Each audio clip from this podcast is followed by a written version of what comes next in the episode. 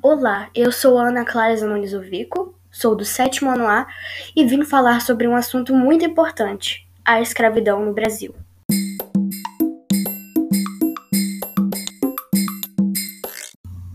A escravidão foi uma instituição que se estabeleceu no Brasil por volta da década de 1530, quando as primeiras medidas efetivas de colonização foram implantadas pelos portugueses. Essa escravização ocorreu a princípio com os nativos e entre os séculos XVI e XVII. Foi sendo gradativamente substituída pela escravidão dos africanos que chegaram no Brasil, pelo tráfico negreiro.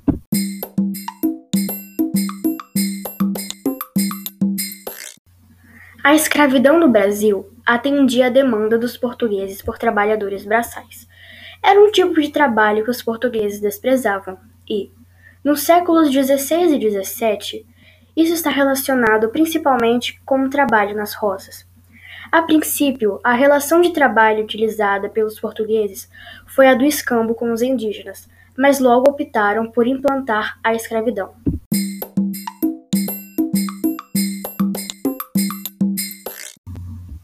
A escravidão no Brasil foi implantada nas primeiras décadas da colonização e aconteceu na década de 1530, quando os portugueses implantaram o sistema das capitanias hereditárias e deram início ao processo de colonização da América Portuguesa. Até então, a relação de trabalho utilizada pelos portugueses baseavam-se no escambo com indígenas na exploração do pau-brasil. A partir de 1534, os portugueses implantaram as capitanias hereditárias. Com isso, passaram a incentivar o cultivo de cana-de-açúcar e o desenvolvimento de engenhos para produzir açúcar. Como essa era uma atividade complexa e que necessitava de mão de obra, os portugueses encontraram na escravidão a saída para a falta de trabalhadores, já que eles próprios não queriam realizar o trabalho pesado. Assim, o primeiro grupo a sofrer com a escravização foram os indígenas.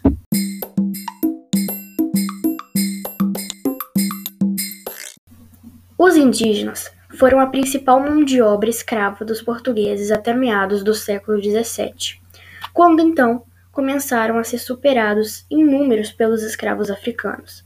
Escravizar um indígena, em comparação com o um africano, era muito mais acessível para os colonos portugueses, mas uma série de questões tornavam essa prática mais problemática.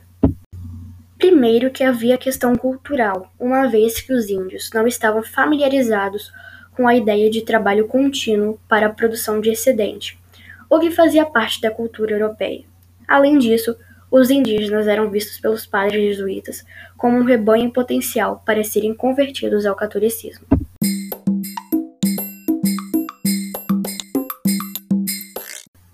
O tráfico negreiro foi responsável pelo desembarque de quase 5 milhões de africanos do Brasil durante três séculos de existência. Os portugueses tinham feitorias instaladas na costa africana desde o século XV e, desde então, mantinham relações comerciais com reinos africanos, dos quais incluía a compra de escravos. À medida que a colonização do Brasil se desenvolveu, a necessidade por trabalhadores era tão grande que fez esse comércio prosperasse em larga escala. O sucesso do tráfico negreiro está relacionado dessa forma com a necessidade de, da colônia por trabalhadores, e esse negócio foi altamente lucrativo para os traficantes, assim como para a coroa.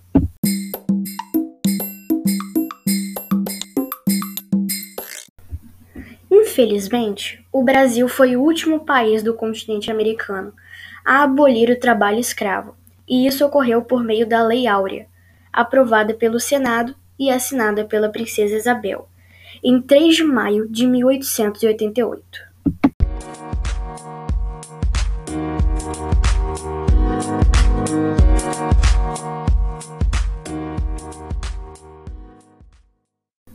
Bom, esse é o final e espero que tenha entendido e gostado da minha explicação. Até mais!